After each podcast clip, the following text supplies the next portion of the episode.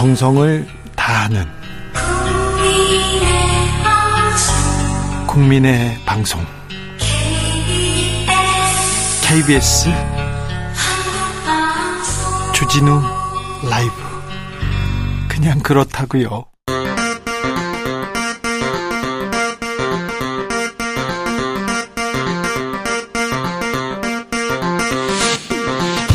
주진우 라이브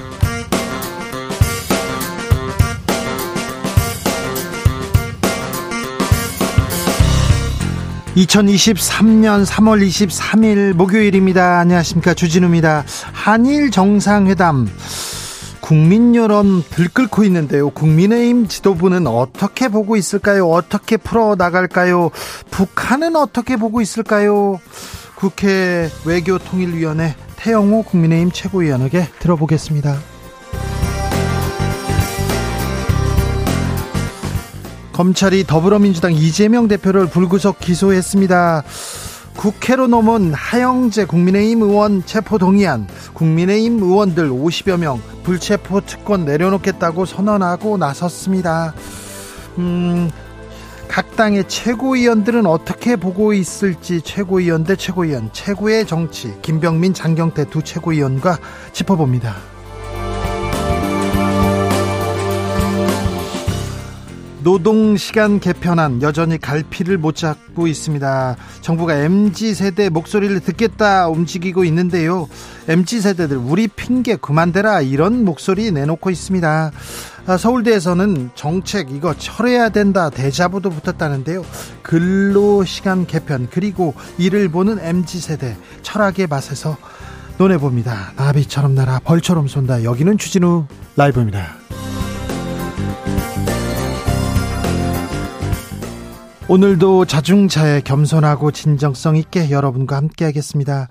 아, 봄이 왔습니다. 봄이 오고야 말았습니다. 그런데 미세먼지도 함께 와서 걱정입니다. 아, 봄에 이런 날 좀 걸어야 되는데 꽃 피기 시작했는데 참 산책하기 좋은 날입니다. 그래서 어, 틈틈이 오늘은 또 새벽에 비가 왔어요. 전국적으로 그래서 좀 나아졌다니 걸으셨으면 합니다. 봄밤에 산책 예, 좋습니다. 오늘 국제 강아지 날이랍니다. 강아지하고 이렇게 함께 걸으면 좋은데 네, 네. 요즘은 개팔자가 상팔자 이런 얘기도 있어요. 개로 태어나고 싶다는 사람도 많습니다. 저도 가끔 생각합니다. 어, 개만큼만 사랑받고 싶다는 생각은 아유 많이 들지요. 그런 생각은 우리 집에서 서열 이렇게 하면 아이 1번, 강아지 2번, 어, 가장은 4번 뭐 이런 얘기 있는데요. 꼴찌 막 이런 얘기 있는데 음. 그냥 이런 그런 얘기가 있지요. 네. 참 개를 사랑하는 마음으로 예. 좀 살아봐야겠다 이런 생각도 들고요. 개만큼만 사랑받고 싶다고 얘기하는데 요새 반려동물 반려견과의 어, 추억들 많은데요. 음, 우리 강아지 얘기해 주세요. 저는 어떤 반려견 키우고 있어요. 어떤 반려동물 키우고 있습니다. 어떻게 지내렵니다. 이런 얘기도 좀 해 주십시오. 아, 문자는 샵 9730 짧은 문자 50원 긴 문자는 100원이고요. 콩으로 보내시면 무료입니다. 그럼 주진우 라이브 시작하겠습니다.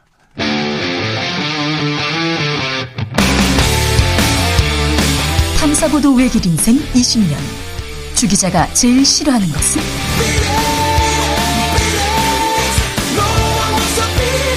이 세상에서 비리와 부리가 사라지는 그날까지.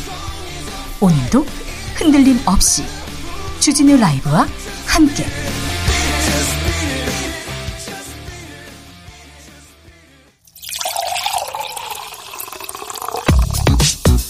진짜 중요한 뉴스만 쭉 뽑아냈습니다. 주스. 정상근 기자 어서 오세요. 안녕하십니까. 음, 멍게 이야기 계속 들립니다. 멍게 소리 얘기 나오는데요. 어, 일본 정치인이 윤석열 대통령에게 멍게 수입 요청했다는 보도 있었습니다. 대통령실에서 아니다 이렇게 얘기는 했어요. 네, 어제 일본 마이니치 신문은 한일 의원연맹 누카가 후쿠시로 회장이 지난 17일 윤석열 대통령에게 일본산 멍게 수입 재개를 요청했다 이렇게 보도했는데요. 어, 이에 윤석열 대통령은 시간이 걸리더라도 일본 측이 이해할 수 있도록 노력하겠다 이런 말을 했다고도 전했습니다. 어, 이에 더해 이 모습을 촬영 중인 일본 측 스태프를 대통령실이 제지했다라고 주장하기도 했었는데요. 여기까지 보도됐어요. 네, 이에 대해 대통령실 관계자나 기자들과 만난 자리에서 멍게라는 단어가 나온 바 없다라는 입장을 밝혔습니다. 어, 또한 영상 촬영 제지 주장에 대해서는 우방국에게 그런 식으로 대응하지 않는다라고 말했는데요. 이게 무슨 소리죠? 다만 비공개 전환 협조나 이 개인적인 촬영에 정중하게 제지한 건 있을지 모르겠다라고 밝혔습니다. 정중하게 제지한 거지 제지한 건 아니다. 뭐 이렇게 얘기해야 됩니까? 음, 어쨌거나 일본산 멍게 지난해 3천 톤 넘게 수입됐어요. 지난해 일본산 어패류 수입 원전 사고 이후 최대치였습니다. 네, 관세청 통계에 따르면 지난해 우리나라의 일본 어패류 수입액은 1억 7천만 달러 수준으로 후쿠시마 원전 사고 이후 최대를 기록했습니다. 후쿠시마 사고 이후 일본 어패류 수입액은 4년 정도 줄다가 증가세로 돌아섰는데요. 다만 아직 원전 사고 이전 수준에는 미치지 못합니다. 가리비, 가리비의 가리비 대다수가 일본산이다 이런 얘기도 있는데 가리비, 돔, 방어, 멍게 이렇게 순으로 많은 일본산 어패류, 어패류, 일본산 수산물이 수입되고 있습니다. 네. 원산지 표시는 잘 해야 될 텐데 그런 걱정도 됩니다. 아, 금리 계속 걱정됩니다. 미국이 기준금리 또 올렸습니다. 네, 미국 연방준비제도는 현지 시간으로 22일 기준금리를 0.25%포인트 인상했습니다. 아, 이로써 미국의 기준금리는 4.75에서 5%가 됐습니다. 아, 미국 연방준비제도는 지난해 3월 이후 9번 연속 금리를 올렸고요. 네. 이로 인해 미국의 기준금리는 2007년 이후 최고 수준이 됐습니다. 그런데 걱정이 우리 금리와 격차가 더 벌어졌어요. 네, 어, 미국 연준의 베이비 스텝으로 한국과의 기준금리 차는 기존 1.25%포인트에서 1.5%포인트로 확대가 됐습니다. 한미 간 금리는 지난 2000년 5월 5월에서 10월 1.5%포인트 차이로 한 번 벌어진 바 있는데요. 이후 22년여 만에 최대 역전폭을 기록하게 됐습니다. 네. 아, 이로 인해서 이 자본 유출 등에 대한 우려가 나오고 있는데요. 다만 오늘 외환 시장에서는 원화가 강세를 보이면서 이 1,200원대를 유지하고 있고요. 어, 주식 시장도 비교적 안정적인 모습을 보였습니다. 미국이 금리를 올리면 우리도 따라 올릴 수밖에 없어요. 금리 차이가 크기 때문에 그래서 아, 우리 는 걱정인데요. 특별히 많은 사람들이 이자 부담 때문에 고생하고 있거든요. 네. 어, 한국은행에 따르면 지난해 4분기를 기준으로 가계대출 차주의 평균 DSR이 40.6%로 집계가 됐습니다. 이 DSR은 이 소득 대비 갚아야 할 원리금의 비율인데요. 이 평균적으로 소득의 절반 정도를 원리금 상환에 쓰고 있다라는 의미로 어, 가계 대출 차주 평균 DSR이 40%를 넘은 것은 지난 2008년 이후 4년 만입니다. 어제 이재명 민주당 대표 기소됐는데요. 민주당에서 당원 80조 적용하지 않기로 했습니다. 만장일치였다 이런 보도가 나왔는데 만장일치는 아니었다고요? 네, 어제 민주당은 당무위원회를 열고 위례 대장동 개발 특혜 또 성남 FC 후원금 의혹으로 재판에 넘겨진 이재명 대표를 기소와 동시에 직무정지를 규정한 당원 80조의 예외로 지정한 바 있습니다. 어, 만장일치였다고 김의겸 대변인이 밝혔는데 오늘 이를 정정했습니다. 어, 전해철 의원이 기권을 하고 퇴장했다라고 했는데요. 네. 전해철 의원의 요청에 따라서 정정한다라고 밝혔습니다. 검수 완박법에 대한 헌법재판소의 판단이 나왔습니다. 네, 지난해 민주당 주도로 국회에서 통과된 개정 검찰청법과 형사소송법, 어, 이른바 검찰 수사권 조정 법안에 대해 이 법무부와 검찰은 이 해당 법안이 입법 과정 그리고 법률 내용이 검사의 수사 소추 기능을 제대로 작동하지 않도록 했다면서 헌법재판소에 권한쟁의 심판을 낸 바 있습니다. 네. 어, 그리고 헌법재판소는 오늘 이를 각하했습니다. 5대 4였어요. 네, 재판부는 해당 개정안으로 검사들의 헌법상 권한이 침해됐을 가능성은 인정되지 않는다라고 했고요. 네. 법무부 장관은 청구인 적격이 없다라고 밝혔습니다. 그런데 헌재에서 절차는 하자가 있었다 이런 얘기를 했습니다. 네, 국민의힘의 권한쟁의 심판 관련돼서였는데요. 이 헌법재판소는 법사위원장이 회의 주재자의 중립적 지위에서 벗어나 이 조정위원회에 관해 미리 가결 조건을 만들었고 실질적인 조정 심사 없이 의결되도록 했다라고 밝혔습니다. 검수완박법 절차는 하자가 있으나 효력은 유지한다. 이런 헌법재판소의 판단이 나왔습니다. 음, 검찰과 경찰이 JMS 압수수색 벌이고 있습니다. 네, 검찰과 경찰이 자칭 기독교 복음선교회 총재 정명석의 여신도 성폭행 혐의에 대해 강제 수사를 벌였습니다. 네. 어, 충남경찰청과 이 대전지검이 함께 나섰는데요. 네. 네, 관련돼서 수색을 벌이고 있습니다. 이제서야 이런 얘기를 하는 사람들이 많습니다. 피해자가 계속 양산되고 아 JMS로부터 피해 받았어요. 이런 수사 상황 다 경찰이 알고 있었는데 어느 경찰서에서 누가 수사하는지도 알고 있었어요. 10년, 20년 된 사건들도 있었는데 이제서야 국민적 관심사가 이렇게 커지자 이러 이제서야 네. 정광훈 목사가 소속된 교회에서 음, 도로 예정지에 건물을 산다고요? 네, 정광호 목사의 사랑제일교회가 서울 성북구 장이동의 한 사우나 건물을 사들이기 위해 성북구청에 토지거래 허가 신청을 냈습니다. 거기 교회를 짓는답니까? 교회에서 왜 사우나를 삽니까? 어, 그런데 조만간 철거될 건물인데요. 그래서 알박기라는 주장이 나오고 있고요. 그런 논란이 나올 수밖에 없네요. 네, 지역 주민들은 알박기를 위한 토지 거래라면서 어, 성북구에 탄원서를 제출할 예정입니다. 아니 목사님이 기도하셔야지 알박기 하고 있으니까 목사님 아, 알바끼 아직 아직 아직은 알바끼인지는 모르는 알바끼로 이렇게 의심된다 이렇게 얘기할 수밖에 없습니다. 네. 전장현 지하철 시위 재개됐습니다. 네, 전국 장애인 차별철폐연대가 2개월 만에 지하철 탑승 시위를 재개했습니다. 어, 오늘 오전 8시 서울 지하철 1호선 시청역 상행선 승강장에서 기자회견을 한 뒤 8시 50분쯤 탑승을 시도했는데요. 네. 승차에는 실패했습니다. 오세훈 서울시장 강경 대응 시사했습니다. 오세훈 시장은 불법 행위는 반드시 바로잡겠다라면서 이 죽어가는 장애인에 대한 인식을 살리기 위해 전장현의 시위를 막아달라고 주장했습니다. 잠시만요. 뭐 죽어가는 장애인에 대한 인식을 살리기 위해 전장현의 시위를 막아달라고요? 아, 장애인들이 우리도 이동하고 싶다. 우리도 지하철 편하게 타고 싶다 얘기하는데 죽어가는 장애인에 대한 인식. 아, 최근에 오세훈 시장 런던도 가고 더블린도 가고 함부르크 코펜하겐 이렇게 관광 명소 핫플레 홈플레이스 다니면서 우리도 이거 만들겠다, 우리도 저거 만들겠다 이렇게 이상한 홍보, 이렇게 이상한 행보 보이시던데, 음, 네 장애인에 대한 인식이 이 정도일까 우리 사회는 이런 생각도 합니다. 아, 물론 장애인들의 시위 때문에 어, 너무 불편해요, 힘들어요 이런 시각이 국민들의 뭐 시민들의 원성이 있는 건 압니다. 그런데 조금 더 좀 깊게 생각했으면 합니다. 아, 아침엔 좀 괜찮았는데요. 음, 다시 또 미세먼지 나빠집니다. 네, 오늘 비가 좀 내리면서 주말부터 악화된 대기질이 잠깐 개선됐었는데요. 이 중국발 황사가 몰려오면서 서쪽부터 어, 서서히 미세먼지 농도가 올라가고 있습니다. 어, 인천 일부 지역에서부터 관측되던 황사는 경기와 인천 지역에서 이 관심 황사 위기 경보 관심 단계까지 발령이 됐습니다. 어, 수도권과 충남도 매우 나쁨, 또 강원과 충북, 호남도 나쁨 단계까지 올라갈 예정인데요. 어, 제 중국은 역대급 황사가 들이닥쳤는데 그 네. 일부가 한반도로 들이닥쳤습니다. 비가 와서 조금 막은 것 같은데 아이고 참 봄이 와야 되는데 황사가 옵니다. 미세먼지가 옵니다. 각별히 음, 건강에 유의하셔야 됩니다. 주스 정상근 기자와 함께했습니다. 고맙습니다. 나의 강아지 이야기 듣고 있습니다. 들어볼게요. 9278님, 저는 정년 퇴직자인데요. 백수 3개월 차입니다. 닥스훈트와 치와와 함께 살고 있습니다.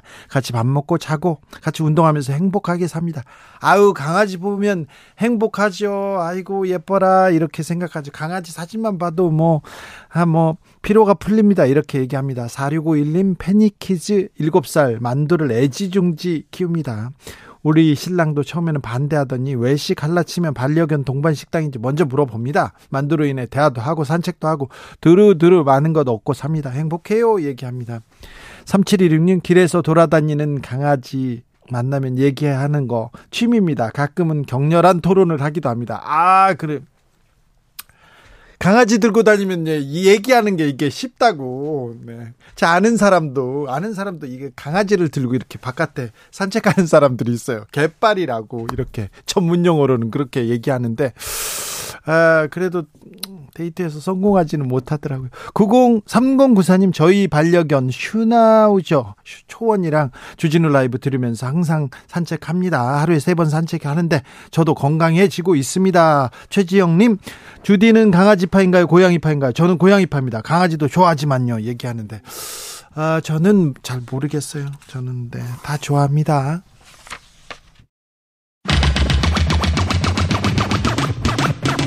주진우 라이브.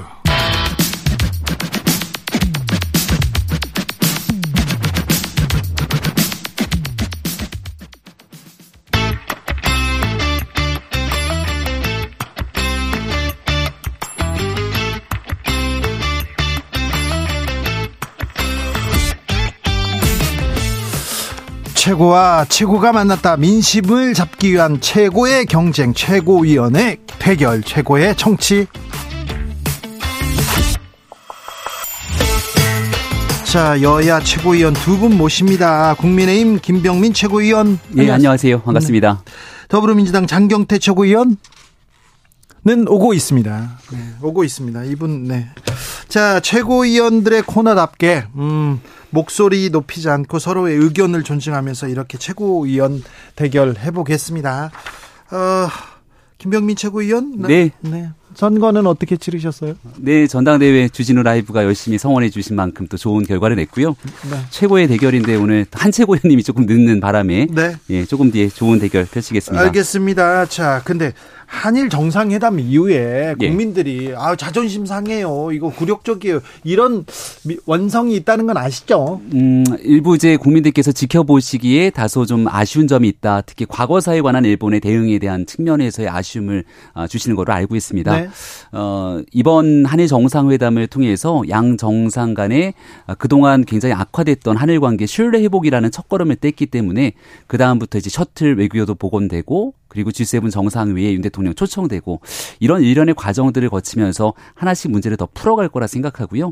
제가 조금 아쉬운 점 하나는 국민들께선 여러 가지 다양한 의견을 주실 수는 있을 텐데 이 제1야당 국가의 국익을 위해서 함께 노력해야 될 민주당이 원색적인 비난을 쏟아내는 것 이런 부분은 좀 지양해야 되지 않을까 싶습니다.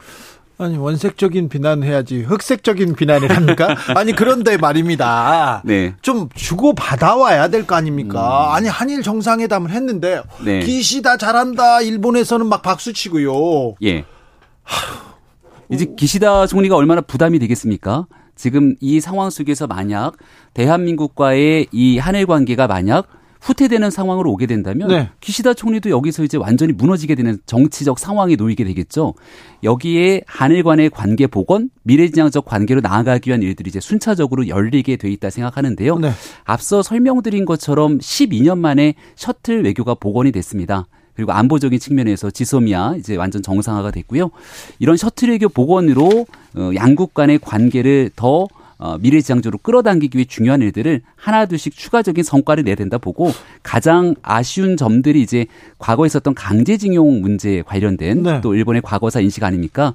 어, 제일 그 저는 좀 그 긍정적인 방향으로 나아가야 된다고 보는 것은 98년에 있었던 김대중 오부치 선언 정치를 쭉 이어가는 게 중요하잖아요. 근데 그 얘기도 제대로 안 그러니까, 했어요. 그러니까 일본이 20차례 넘는 반성과 사과를 했다고 하는데 그리고 나서 그 내용들을 오락가락 엇갈리는 모습들을 보여주지 않았습니까? 최근에 막 뒤집고요. 네, 대한민국 같은 경우는 정권이 바뀌었을 때 또 과거에 했던 협정까지 이 내용들을 뒤집어내는 문제 때문에 양국의 신뢰가 꼬여 있는데 98년에 있었던 그 정신을 쭉 이어갈 수 있도록 하기 위한 한일 간의 신뢰를 쌓아나가는 것 이제 시작이라고 생각합니다. 그런데 98년에 김대중 오비, 오부치 선언 그거 얘기 말로 기시다 총리한테 좀 해달라는데 그것도 안 해주는데 그것도 못 받으면서 무슨 또 아 참 근데요 네. 일본과의 신뢰 뭐 셔틀 복원 다 좋아요 그런데 예. 국민의 자존심도 좀 생각하고 계시죠? 아, 그럼요. 대한민국 국익을 위해서 오직 움직이고 있다 이런 말씀 드리지 않을 수 없고요. 네. 어, 기시다 총리 같은 경우는 지난날 한일 위안부 협정에 대한 본인이 당사자 아닙니까? 근데 협상의 당사자로 나서서 거기에 대한 사과와 반성을 기시다 총리가 직접 얘기를 하기도 했는데 그 뒤로 정권이 바뀌고 난 뒤에 그 회담에 나왔던 내용들이 다 뒤집어지게 되니 아마 기시다 총리도 갖고 있는 정적 부담감이 있었을 겁니다. 네. 이제 여기에 대한 신뢰를 쌓아서 하나 둘씩 미래지향적인 관계로 나아가다 보면 여기에 대해서 더 적극적인 조치들이 이어질 거라 생각합니다. 장경태 최고위원도 오셨습니다.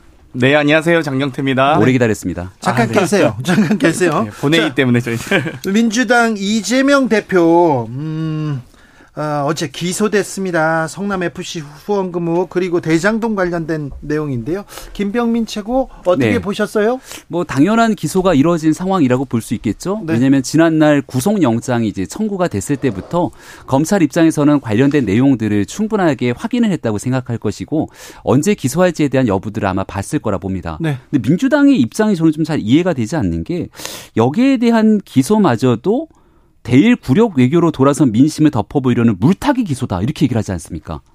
근데 예전에 이재명 대표가 했던 말을 보면 수사 받을 때마다 답정 기소란 얘기를 해요. 예. 기소가 다 정해놓고 하는 것 아니냐. 네. 근데 지금 와서 기소가 되고 나니까 이 한일 문제를 끌어내면서 이것 물타기 하려고 기소한다. 그러니까 본인에게 제기되고 있는 혐의 그리고 기소에 관한 일들을 결과적으로 윤석열 정부의 한일 정상회담까지 끌어내서 물타기하는 시도들은 좀 하지 않았으면 좋겠다 싶습니다. 장경태 최고위원 덕담은 조금 이따가 하고 이거부터 답변해야 되겠네. 네. 아니 뭐 답정 수사, 답정 기소 이제는 검찰의 시간이 끝났다고 봅니다. 그동안은 뭐 여러 가지 피의 사실 공표하면서 의혹만 무분별한 의혹만 제기하면서 증거와 근거도 없이 전언만으로 여러 가지 언론 플레이를 해왔는데요. 이제는 재판을 가면 그런 이 불필요한 일, 쓸데없는 일 할 수가 없다. 결국 이 근거와 증거를 가지고 재판을 하셨으면 좋겠고요. 이번에 기소를 하면서 참 신기한 게 그동안 뇌물이라고 주장해왔던 이 428억이라든지 정치자금 수수 의혹 8억은 쏙 빼셨더라고요. 그러니까 그동안 계속 무분별하게 주장해왔던 의혹들은 다 빠지고 그냥 빈술의 기소장 아니겠습니까? 그렇기 때문에 아니 누가 범죄 수익을 세금을 다 납부하고 범죄 수익을 줍니까?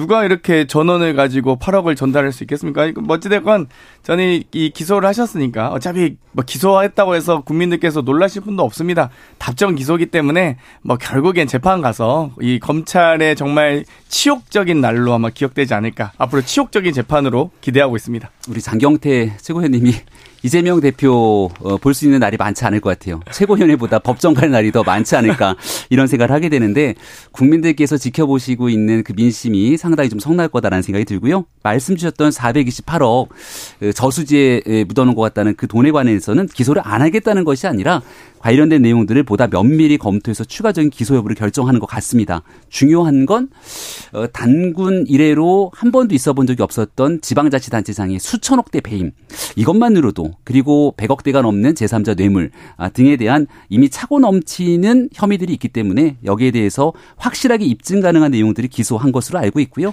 추가적으로 앞으로도 줄줄이 기소된 내용들이 많이 있으니까 차분히 지켜보면 좋겠습니다. 428억 그리고 나머지 배임 부분은 입증 아, 법률적으로 치열하게 다툴 것이다 이렇게 얘기 나옵니다. 그런데 428억 그리고 어 그리고 남북 경협인가요? 쌍방울 관련된 내용도 있고 검찰에서 또 기소할 것 같고요. 또 다른 내용도 또 수사할 것 같습니다. 1년 6개월 수사하고 더 수사할 것 같은데 그래서 기소를 계속 이렇게 쪼개기로 하면 아까 그 김병민 최고가 말했듯이 재판에 2, 3일, 일주일에 2, 3일을 이렇게 끌려다닐 수도 있어요. 뭐 국민들께서 결국 평가하시려 보는데요. 네. 여러 가지 지금 340번에 걸친 압수수색, 뭐 성남시청, 경기도청, 민주당사, 국회 본청에 이르기까지 어느 하나 안 털린 게 없습니다. 자택과 계좌까지 샅샅이 뒤지고 나서도 지금 전혀 증거가 없는 건 아니겠습니까? 그래서 아마 이제 법리 다툼에 대해서 여러 가지 지자체 장이 과연 이, 이 여러 가지 기업 유치 과정에서 어떤 의혹이 있는지를 밝혀야겠지만 사실 그나마도 밝힌 게 없습니다. 지금 공소장에 있는 것은 뭐 4천 얼마 몇백억의 이 여러 이 천화동인 등이 이익을 가, 가졌다라고 하지만 여러 지금 녹취록을 통해서도 이 천화동이 이루는 유동규라는 주장도 있고 유동규 본인은 주장하고 있고요. 김만배 씨는 요- 결국 본인이 갖고 가야 될 여러 이 수익에 대해서 내가 열심히 노력해서 수익을 받은 거다라고 주장하고 있습니다. 그런데 이재명 대표와 지금 무슨 상관이 있습니까? 아무런 상관이 없기 때문에 만약에 정말로 이 4,200억, 4천 몇백억에 대한 이 배임을 만약 수사하고 싶으시면 이 대장동 특검 하시면 된다. 정말 샅샅이 낱낱이 국민 앞에 좀 이 수사 받고 어 이 대장동 특검을 거부하는 자가 범인이다라고 붙여놨던 국민의힘의 백드롭이 아직도 기억에 생생한데요. 그런 부분들을 빠르게 좀 준비했으면 좋겠습니다. 장경태 최고? 네. 그런데 대장동 특검은 왜 안 되고 있습니까? 아니 저희가 어찌됐건 이 50억 특검. 법사위원장은 국민의힘 법사위원장이고요. 50억 특검, 50억 클럽 특검은 진짜 해야 되지 않겠습니까? 이거는 저 국민의힘이 안 받을 이유가 없다고 보는데요. 왜냐하면 아니 90년대생 30대 초반이 퇴직금으로 50억 받은 사건이 어떻게 무죄입니까? 그러니까 이런 부분들은 그래도 이제 당을 떠나서 저희가 같이 좀 공조해서 수사하자. 근데 법사위원장은 국민의힘 법사위원장이니까 딱 틀이 틀어막고 있고요. 결국 이 패스트트랙밖에 없는데 패스트트랙은 180석이 필요합니다. 그렇기 음. 때문에 저희가 단독을 할 수 없기 때문에 여러 이 야당과 특히 또 여당도 설득하고 있습니다. 50억 클럽에 대한 수사는 뭐 당연히 이루어져야 되고요. 권순일 대법관에 관련된 문제도 굉장히 큰 거 잘 알고 있지 않습니까? 이런 일들에 대한 순차적인 수사가 꼭 이루어져야 된다는 입장 국민의힘이 늘 내고 있고요. 어, 이재명 대표가 이제 무죄라고 주장을 하지 않습니까? 드러난 게 아무것도 없다. 검찰은 무리하게 수사해서 무리하게 기소했다. 그러면 이재명 대표가 얘기한 것처럼 나처럼 깨끗한 사람은 불체포 특권이 필요가 없다라고 말씀하셨으니까 검찰이 무리하게 수사하고 기소했으니 검찰한테 한판승을 할 수 있는 유일한 기회가 구속영장 청구했을 때 불체포 특권 뒤에 숨지 않고 그냥 영장실사 받은 됩니다. 과거에 권성동 의원이 그랬듯이. 그러면 검찰이 무리한 수사기 때문에 무리한 영장 청구기 때문에 법원에서 아 증거도 없는 상태라면 당연히 기각할 것 아닙니까? 그러면 검찰은 완전히 코너에 몰리게 되는 거고 이재명 대표는 영장 실질 심사를 통해서 사실상 국민적 여론에 완전한 우위를 점하게 되겠죠. 근데 왜 안 그런지 그러니까 모르겠어요. 검찰의 다급한 논리죠. 그러니까 체포 동의안은 수사 동의안이거나 재판 동의안이 아닙니다. 결국 이 수사도 이미 다 하고 있고 재판도 할 수 있는 기소권, 공소권 다 가지고 있는 우리 검찰께서 여러 가지 재판을 통해서 증거와 근거를 가지고 논리를 가지고 재판을 진행하시면 되거든요. 근데 굳이 그 방어권을 어떻게 해서든 제약해 보려고 혹은 여러 가지 이 방탄 이미지를 씌우기 위해서 체포 동의안 무리하게 보내지 않았습니까? 결국 여러 가지 저는 이후에 재판 과정에서 무리한 수사와 기소에 대한 수사권 남용 이런 부분들 충분히 문제가 되리라 보고요. 이런 부분 때문에 여러 이 소위 수사 기소 분리에 대한 헌재 판결도 이번에 결국 민주당 손을 들어준 거 아닙니까? 헌재마저도. 그러니까 정말 이제 이 목리 부리기 발목 잡기 식의 논리는 이제는 국민의힘도 좀 자제하셔야 된다. 오늘 헌재 판결에 나온 소감이었습니다. 자, 이재명 대표 건 어떻게 생각하세요? 이렇게 딱 던지면요. 국민의힘하고 민주당이 쩍 갈려듭니다. 네. 민주당 진영에서는 어떻게 되는지 어제 어 어제 뭐 대표직 유지해야 된다 당무위원회 결정이 있었는데 결정이 있었는데 어 일사천리로 전원 뭐 전원 일치 다뭐 당 대표 유지하기로 했다 이런 보도가 나왔는데 아니다 오늘은 뭐 전해철 의원은 퇴장했다 이런 얘기도 나오는데 당원 80조는 그렇습니다. 여러 가지 부정부패 사유가 있을 시에 당직을 정지할 수 있는 사무총장의 논의, 이, 이 권한을 명시하고 있는 건데요. 그럼에도 불구하고 정치 탄압 등의 부당한 사유가 있을 시에는 이 예외로 당무의 의결로 달리 정할 수 있게 되어 있습니다. 그런데 지금 저희가 1년 반 동안 윤석열 정권 1년 뭐 1년 동안 전혀 뭐 한 것 없이 민생 경제 파탄 하고 계시지만 결국 이 정치 탄압으로 여러 가지 지금 압수수색을 비롯한 수사를 해왔기 때문에 이 명, 정치 탄압이 명백하다라고 많은 분들이 공감대를 형성하고 있고요. 그렇기 때문에 저희가 당무위에서 이분 이 부분에 대해서 당원 80조의 예외를 적용하여야 한다라고 결정한 것이 되겠습니다. 네. 일단은 김의겸 대 변인 조치부터 좀 하셔야 될 것 같아요. 당내에서 말들이 많더라고요. 어저께 만장일치 얘기했는데 오늘 나와서 전해철 의원이 당장 다른 얘기를 하고 있지 않습니까? 과거에 EU 대사 문제였던가요? 그때도 가짜 뉴스 얘기가 있었는데 무튼 중요한 건 민주당 당내 결정이니까 뭐 여러 결정을 할 수 있다고는 보지만 당내에서 너무 다른 소리가 나오는 것 아닌가. 그리고 조홍천 의원 같은 경우도 또 나와서 하는 얘기를 보면 일단 잠깐이라도 직무 정지가 돼야 그 다음에 대한 판단이 있을 건데 왜 이런 일들을 그냥 스쳐 지나갔는지 그리고 이게 기소가 되고 나서 생각할 수 있는 시간들을 주고 또 여기에 기소가 어떤 내용인지를 판단해야 되는데 불과 몇 시간 만에 이 당무위원회 소집해서 한 거 너무 아, 급한 것 아니냐는 지적이 민주당 내에서 나오는 것 같습니다. 최고의 정치 오늘 첫 시간인데요. 네. 자, 처음에 뭐 같이 시작했어야 되는데 음, 좀 송구합니다. 그런데 자, 최고의 정치 어떻게 저기 국민의힘에서는 아, 민주당의 어떤 부분이 좀 부럽다 이런 거 있습니까? 또 민주당에서도 아 국민의힘 저런 거는 부러워 이런 게 있을 텐데요. 김병민 최고 민주당이 최근에 딱히 부러운 거는 글쎄요 생각을 해보진 않았는데요. 일단 우리 장경태 최고위원님처럼 또 열심히 나와서 일하시는 분들도 계시고 젊은 정치인들이 많이 네, 있죠. 네네 다양성들에 대한 측면들 네. 뭐 여러 사람들이 나와서 최근 보면 조홍천 의원을 비롯해서 굉장히 다양한 목소리들이 나오지 않습니까?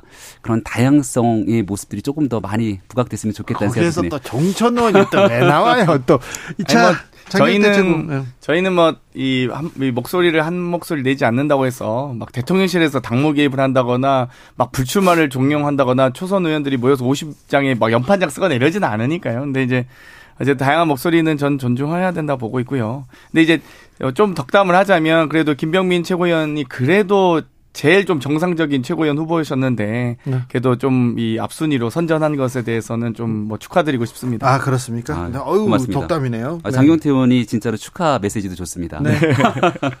자 그런데 네. 자 민생을 두고 개혁 경쟁 해야 될 거 아닙니까? 정치 개혁을 위해서 먼저 나서, 나서고 혁신 경쟁 해야 될 거 아닙니까? 아, 민주당은 뭘 하고 있습니까? 저희가 여러 가지 이번에 오늘 본회의에서 결정이 됐는데요. 이 여러 선거제도 개편 등을 포함한 정치 개혁 의제에 대해서 국회의원 전원이 모여서 논의할 수 있도록 전원위원회를 의결했습니다. 그리고 다양한 국회의장 자문위원회나 또 국민의힘 의총 또 민주당 의총 등을 통해서 이 어떤 여러 가지 논의들에 대해서 제안 사안들에 대해서 국회 정개특위에서 결의안을 작성했고요. 이런 부분들을 함께 논의할 수 있는 구조를 좀 만들고 있습니다. 그리고 오늘 또 양곡관리법 등이 통과되면서 정말 이 쌀값 이, 상, 이 상승으로 혹은 쌀값 쌀값 하락으로 여러 가지 초과 생산으로 고생하셨던 또 고심하셨던 농민들께 조금이나마 도움이 되셨으면 좋겠다는 생각하면서요. 오늘 그래도 법안이 다행히 통과돼서 너무 기쁘게 생각합니다. 어, 이것만 듣게 되면 여야 간의 진지한 토론과 합의를 거쳐서 통과된 것처럼 오인할 수 있겠는데 이거 야당이 일방적으로 거대 의석에 힘을 발휘해서 밀어붙인 것 아마 잘 알고 있을 거라 생각하고요. 아, 굉장히 대한민국 농업 산업이 처해지는 어려움들을 고민하게 된다면 또 중장기적인 대한민국 농업의 미래까지 확인하면서 끊임없는 치열한 토론이 필요했던 주제이기도 합니다. 근데 이 내용을 지금 오늘 이 야당이 일방적으로 처리시킨 법 때문에 어, 정부가 매년 쌀을 매입하기 위해서 들어가야 되는 돈이 한 1조 원 가량이 든다라는 얘기들이 나오고 이로 인해서 앞으로 쌀에 대한 초과 생산 등 어, 있게 될 문제들에 대한 얘기들까지 쭉 나오는 바 앞으로 대한민국의 민생과 중요 의제에 대해서 어, 정말 진지하게 토론하고 논의하기 위한 생각들이 있다면 예, 제1야당이 그 거대 의석이 힘으로만 밀어붙이는 이런 과정들은 굉장히 좀 지양하고 뒤로 밀어야 될 측면들이 있다는 말씀을 드립니다. 오늘 사실 조금 팩트 좀 더 말씀드리면요. 지난해 윤석열 정부가 이미 이 쌀값 하락에 대한 대응으로 9천억을 이미 지원한 바 있습니다. 그래서 1조를 막 지원한다 이렇게 하면 새로운 1조가 생기는 게 아니고요. 윤석열 정부에서도 이미 쌀값 하락에 대한 대책으로 9천억을 지원한 바 있다는 점 말씀드립니다.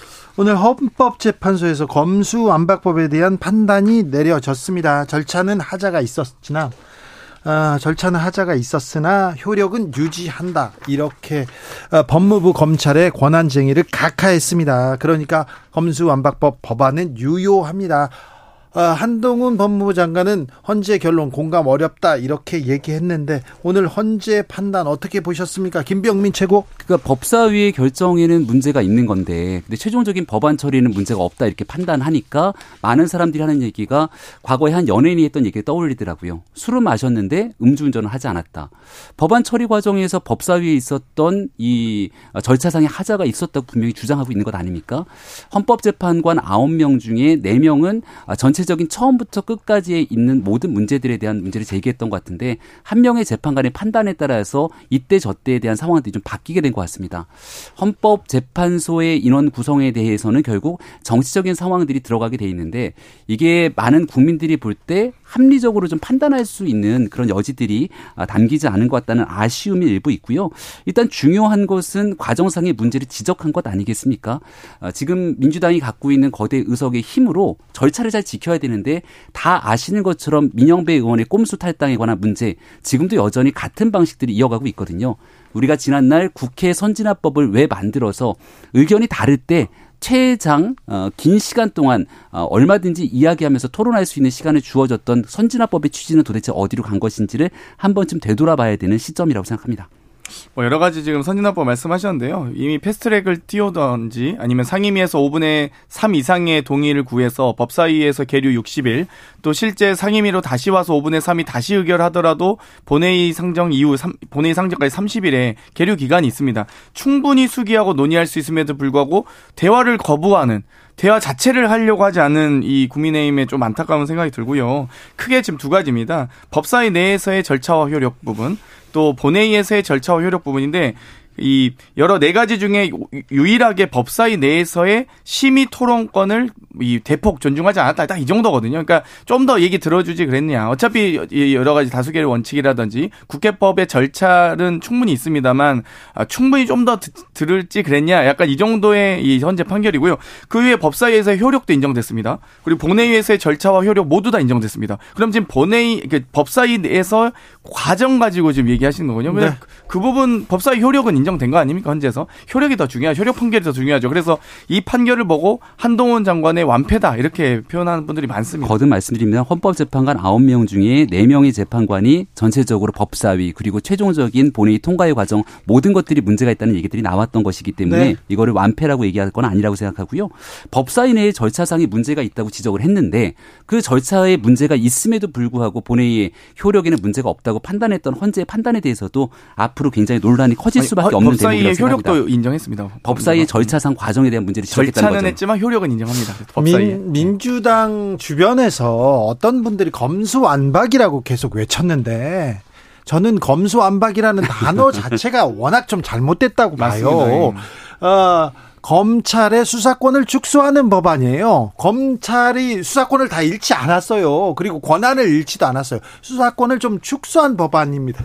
이 법안이 음. 검찰청법법에서 검사 권한 침해 아니다 이런 얘기를 헌법 헌재에서 한 겁니다. 맞습니다. 그러니까 사실 수사 기소 전문화 법이라고 볼 수 있는데요. 네. 검, 경찰은 수사권을 전문 수사 전문 기관으로서 여러 가지 독립적 수사를 가능하게 하고 검찰은 기소 전문 기관으로서 전문화하는 과정이라고 봅니다. 네. 둘다 하는 기관은 좀 너무 집중돼 있죠 권력이. 이 법안 처리했던 때 기억해 보시면 윤석열 정부 이제 대통령 선거 당선되고 나서 아, 대통령 시작되기 임기가 시작되기 전에 네. 민주당이 굉장히 무리해서 처리했던 기억 날 겁니다. 왜냐하면 대통령이 이 실질적인 임기를 시작하고 나면 거부권을 행사할 수 있거든요. 그러니까 거부권 행사하기 전에 맞춰서 민주당이 무리한 법안 처리했다는 것 아마 그 비난 피해가기 어려울 건데 거기에 대한 취지에 대한 내용들 다 떠나서 절차상의 이 민주주의를 지키지 않는 점들에 대한 비난들은 계속될 거라 생각합니다. 대, 통령 네. 되기 전에 네. 어, 윤석열 대통령하고 그 대통령 후보 시절에는 김병민 대변인이 가장 친한 사람이니까 그랬는데 아무튼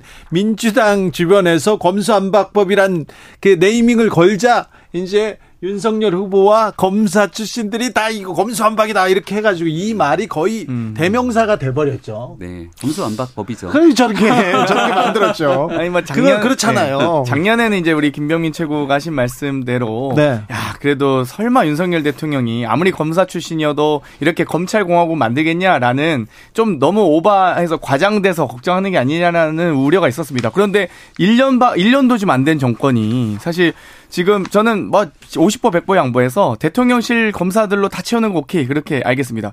법무부 다 채우는 거 그렇다고 칩시다. 근데 왜 국무총리 비서실장에 금감원에 심지어 국민연금 상임위원회 교육부 노동부 장관보좌관에 아니 서울대학교 병원 감사는 왜 검사 출신이 왜 갑니까? 그러니까 이렇게 출신입니다. 전 부처 각 분야의 검사들이 워낙 꽉 빼곡히 차다 보니까 아 그렇게 하길 잘했다라는 평가들이 다시 돌아오고 있다. 민주당의 프레임 정치가 너무 과하다 생각하는데요. 그런 방식으로 얘기한다면 지난 문재인 정권은 86 운동권 주사파 공화국이다 이렇게 얘기를 하면 동의하겠습니까? 저는 그런 식의 정치하고 싶지 않고요. 대한민국에선 검사 출신도 변호사 출신도 법주인 출신도 네. 여러 사람들이 같이 함께 일할 수 있는 건데 지금 일부 사람들을 특정해서 그렇게 얘기하시는 것 팩트에도 어긋난다고 말씀드립니다. 김병민 최고. 네. 그래도 검사 출신은 많더라고요. 일부 있죠. 일부 있죠. 자, 그런데 방통위원장이 어. 검사 출신 보낸다. 이거는 조금 아직 뭐 확정되거나 얘기가 나오지 않은 건데 오히려 최민희 의원이 갑자기 또 하셨던 분이 그 확정된 건가요? 자, 언론 보도를 보니까. 현재, 네, 그렇죠. 저는 네. 그것도 이해가 잘안 그러니까 가더라고요. 저희가 추천을 할 건데요. 네. 앞으로 이제 4월 5일에 아마 대통령이 음. 임명한 방통위원 임기가 네. 같이 그러니까 종료되기 때문에 아마 아마 동시에 국민의힘과 합의 처리할 것 같습니다. 방통위를 이미 한번 하셨던 분이고 네. 그래서 이 민주당 진영 내에서도 이게 맞는 거냐 이런 목소리들을 여기저기서 제가 듣고 있거든요.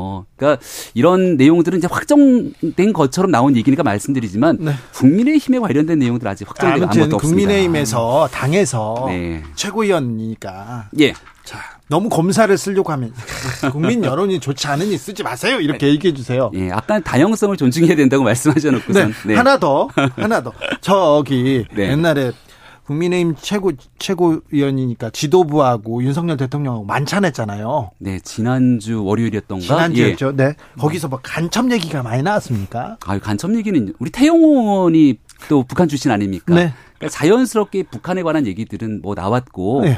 최근에 있는 엄중한 안보 환경에 대한 얘기들도 나왔죠. 네. 특히나 간첩 얘기는 제가 얼마 전 저희 최고위원회 발언에서도 얘기한 것 같은데 네. 이게 민주노총 수사 등을 통해서 간첩 얘기들이 나오는데 민주당에서 그런 얘기 잘 안 하는 것 같아요.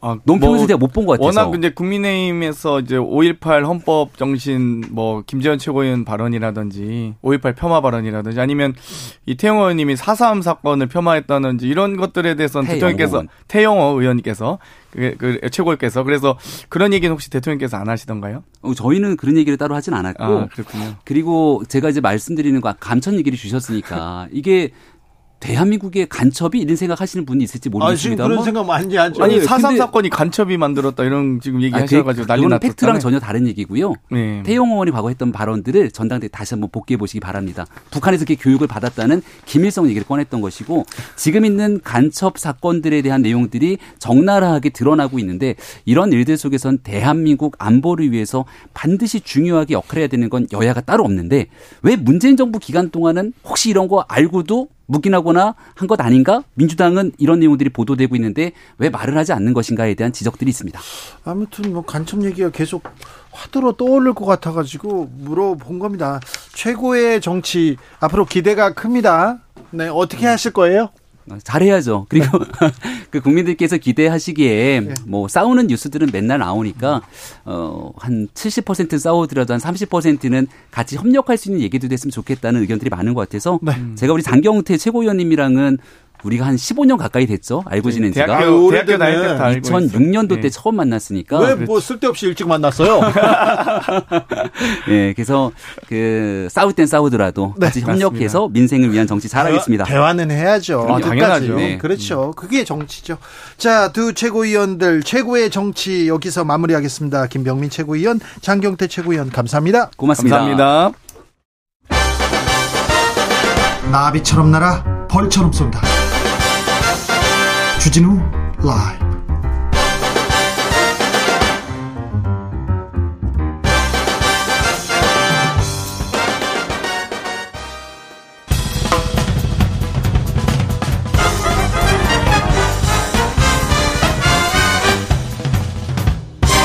훅 인터뷰. 모두를 위한 모두를 향한 모두의 궁금증 훅 인터뷰 가습 기 살균제 참사 세상에 알려진 지 12년 지났습니다. 하, 12년 동안 국민들 기억 속에서 희미해져 가는 동안 재판이 계속되고 있고요. 피해자는 계속 더 늘고 있습니다. 고통은 더 커지고 있습니다. 며칠 전에 전국 곳곳에서 옥시 애경 불매하자 이런 피켓이 다시 등장했는데 어떤 의미인지 알아보겠습니다. 환경보건시민센터 최예용 수장 안녕하세요. 안녕하세요. 네.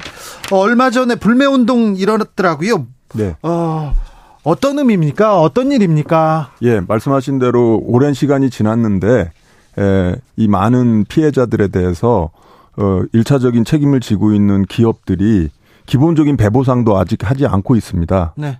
예, 그래서 가장 많은 그 피해자를 발생시킨 옥시와 애경 이 두 기업이 특히 이 배보상에 대해서 거부하고 있어서 네. 이 기업들에 대해서 다시 한번 소비자들이 불매 운동으로 이들의 책임을 어, 묻자 하는 그런 취지에서 진행되고 있습니다. 애경 옥시 검찰에서 수사한다, 막 구속영장 친다, 막 이런 얘기가 있었는데 그 네. 이후에 어떻게 됐습니까? 네, 애경 옥시에 대해서는 2016년도에 형사 사건에서 그 옥시 사장과 그 직원들에 대해서 대, 대법원까지 가가지고 유죄 판단이 판결을. 마- 했고 어. 또그 사장 신현우 씨는 6년형을 받았는데 이미 만기 출소까지 했어요. 예? 그런데도 어 그 피해자들에 대한 배보상에 대해서는 거- 거부를 하고 있는 겁니다. 아니 그 잘못했다는 게 지금 드러났는데도 배상 안 합니까? 보상 안 합니까? 그러게 말이에요. 버- 그 구제법이 만들어져서 지금 신청된 피해자들이 한 7천, 7,800명 되고 네. 이 중에 사망자만 1,800명이 넘습니다. 계속 늘어나고 있어요. 예. 그럼 빨리 마무리를 져야 되는데 제대로 된 배보상을 하지 않아요. 애경도 그렇습니까? 애경도 그렇습니다. 특히 애경과 SK, 뭐 신세계 이런 기업들은 피해자가 더 많잖아요. 그렇죠. 굉장히 많은데 게다가 형사 사건에서 또 1심 무죄까지 받아가지고 상황이 복잡하게 됐습니다. 네. 아, 피해자로 인정받기가 너무 어렵죠.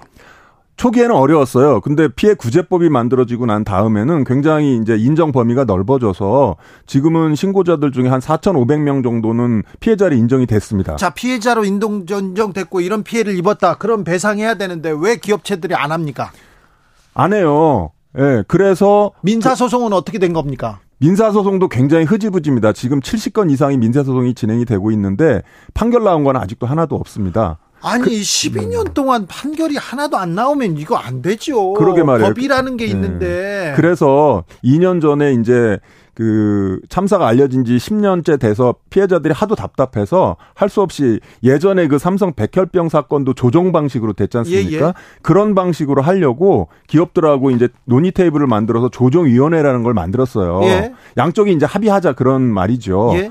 그래서 작년 초에 조정안이 나왔습니다. 조정안이 나왔어요. 예, 예. 자, 그래서 이제 판사가 조정 이렇게 하자 조정안이 나왔는데 아, 판사가 한 건 아니고 양쪽에서 추천된 변호사들과 법률인들이 네. 그리고 환경부 장관이 위원장을 추천 하고 해가지고 만들어져서 이제 안이 나왔어요. 네. 그래서 예를 들어서 이제 사망자의 경우에는 한 2억 5천 정도의 보상 그 위, 자료를 주는 식의 예. 그런 이제 안이 나왔는데 이것조차도 기업체에서 안 합니까? 아, 예. 그 두 기업이 안 합니다. 특히 옥시와 애경이. 나, 다른 기업들은 그래도 이걸 받아들이겠다라고 했어요. 예. 일곱 개 기업들은. 근데 유독 옥시와 애경 가장 많은 피해자를 발생시킨 이 두 기업이 이걸 거부하는 거부하는 바람에 이게 지금 실행이 안 되고 있습니다. 피해자의 상당수가 어린아이였어요. 어린아이 그렇습니다. 건강하게 음. 아프지 말라고 감기 들지 말라고 가습기 거기다 살균제 특별히 꼼꼼한 엄마들 그리고 더 잘 키우려고 노력하는 엄마들이 더 많이 했습니다. 그래서 피해자들이 그렇습니다. 그 어린 아이들인데 네. 자기 생명보다도 더 소중한 아이들이 목숨을 잃었는데 그 목숨값 2억 5천만 원 이것도 말이 안 되는데 자기도 안 준다고요? 예, 자기들이 이거 제품 만들 때 당연히 이게 안전한지 확인했어야 될 책임이 있는 거고 여기에 또 어, 정부에서도 예, 그걸 확인해야 될 해야죠. 책임이 있죠. 아니 그때 서울대 네. 교수가 막뭐 보고서 이상하게 쓰고 그랬잖아요. 네, 그랬어요. 그 사람 그래가지고 형사처벌도 되고 했는데 네. 시간이 이렇게 흘렀는데도 계속 오리발을 내밀고 그야말로 시간 끌기 작전을 하고 있는 거죠. 오케이님께서 제일 잔인한 게 인간들의 이기심보다 망각인 것 같습니다. 가습기 살균제 사건 잊지 않고 기억하겠습니다. 이렇게 얘기하셨고요. 진희님께서는 이런 사건들 망각하지 않으려면 언론에서 역할이 큰 것 같아요. 저도 잊지 않 잊고 있었는데 자주 환기시켜 주세요. 이렇게 얘기합니다. 애경하고 옥시하고 이 조정안도 받아들이지 않는다고요? 그렇습니다. 그래서 네. 결국은 그 분노한 시민들 국민들이 이런 파렴치한 그런 저희는 살인 기업이라고 부르고 싶거든요. 이들 기업에 대해서 어 엄중한 어떤 불매 운동으로 더 이상 이제 시장에 이런 기업들이 발 못 붙이도록 네. 예. 그 옥시의 그 어, 옥시 싹싹이나 물 먹는 하마 그리고 또 뭐 그 약품도 있습니다. 예, 그런 것들을 어, 사지도 말고 쓰, 쓰지도 않는 방식으로 애경에 대해서도 역시 마찬가지로 트리오 같은 애경 제품을 사지 않는 그런 방식으로 이들의 책임을 물어주시기 바랍니다. 아니 근데 배상 보상 하더라도 그 액수가 어, 경영에 뭐 타격을 치명적인 타격을 줄 만한 만큼도 아닐 것 같은데요. 그렇습니다. 그 옥시는 영국 기업 레키 뱅키저라고 어마어마하게 큰 기업이에요. 예, 예. 당연히 자 기들이 책임을 져야 되고 그, 그, 그 홈페이지에 들어가 보면 엄청난 그런 뭐 판매고를 올리고 특히 이번에 코로나 코로나로 데톨 같은 거 무진장 많이 팔았대요. 예. 당연히 자기들이 책임져야 될 부분을 저렇게 오리발을 내밉니다. 아, 참 말이 안 나오네요. 여기에 이제 그 우리나라 정부 책임에 대해서도 제대로 물어보지 아, 그것도 않았어요. 좀 물어봐야 되겠어요. 예, 예, 예. 정부는 뭐 하고 있었습니까? 지난번에 그 특별조사위원회 에 만들 때 문재인 정부 때 특별조사위원회가 가동이 돼서 어느 정도 진상규명을 했는데 네. 사실은 깔끔하게 마무리를 졌어야 되는데 즉 이렇게 이렇게 해서 문제가 있다고 특조위가 조사한 내용이 나왔으면 그거를 대통령이 모아서 아 어, 어느 어느 부서가 이러이러한 문제가 있었으니 우리가 잘못했다라고 마무리를 져야 되는데 뒷짐만 지시더라고요. 그리고 아. 지금의 윤석열 정부의 경우도 윤 대통령이 검찰에 있을 때 이 사건을 다뤘었대요. 예. 그런데 정작 아, 자기가 대통령이 되고 나서는 마무리를 어, 짓는 어떤 그런 관심을 보이지 않고 있습니다. 옥님께서 이번 사건 비극적인 게 분명 피해자인데 분명 피해자인데 부모가 자책하잖아요. 그러니까요. 아, 부모가 나서서 이렇게 나서서 이 문제를 해결하러 다닙니다. 근데 이거 과학의 영역이다, 의학의 영역이다 해가지고 증명하라 막 이렇게 해가지고 겨우겨우 증명했는데 이제 피해 피해 배상 배상 보상 안 하고 있습니다.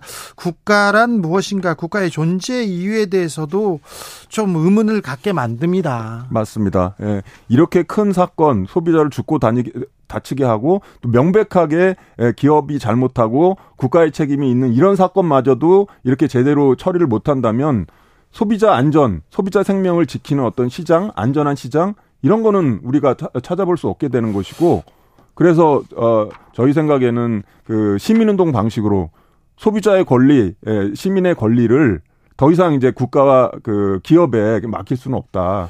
이런 생각을 하는 거죠. 시민 그러니까 소비자가 제일 무섭다 왕이다 이런 얘기하는데 옥시랑 네. 애경은 뭐 별로 안 무서운 것 같아요. 왜 네, 이렇게 무시하고 돼요? 있는 것입니다. 그렇습니까? 예, 특히 그 옥시의 경우는 영국 기업 레킷 뱅키저가 다국적 기업이 관계돼 있는데 한국 시장을 아주 우습게 보고 있는 거예요. 음, 아니 그 옥시는 다국적 기업이니까 돈을 다른 데서 벌면 되니까 이런 생각도 있지만 애경은 애경은 그렇죠. 우리 예, 애경, 애경은 우리나라 기업이고 뭐 애경 백화점도 많고 그래요. 왜? 예. K837님께서 가습기 살균제 사건 터질 때마다 저희 아이가 많이 어려가지고 그 제품 쓸까 말까 고민했는데 지금도 아찔합니다. 저를 포함해서 누구나 피해자가 될 수 있었는데 정말 화가 납니다. 집 근처 슈퍼에서도 쉽게 구입할 수 있었다. 그러면 쉽게 구입해서 피해자일수록 그 제품을 맨날 이렇게 가습기에다 가스켓에다 섞고 소독하고 네. 그걸 썼지요. 그런데 누구나 피해자가 될 수 있었어요. 이 사건의 또 진상 규명 중에 가장 중요한 것 중에 하나가 아직도 대다수의 피해자들을 찾지 못하고 있, 다는 겁니다. 그렇죠. 찾지 않고 있는 겁니다. 우리나라 국민 다섯 명 중에 한 명이 이 제품을 썼고 네. 뭐 사망자만 2만 명이 넘게 이게 추산이 되는데 신고자가 겨우 1,800명이에요. 네. 아직도 멀었습니다. 네. 계속 관심이 필요합니다. 국민적 관심이 이 피해자들을 아, 살릴 수 있을 것 같습니다. 환경보건시민센터 최예용 수장이었습니다. 감사합니다. 감사합니다.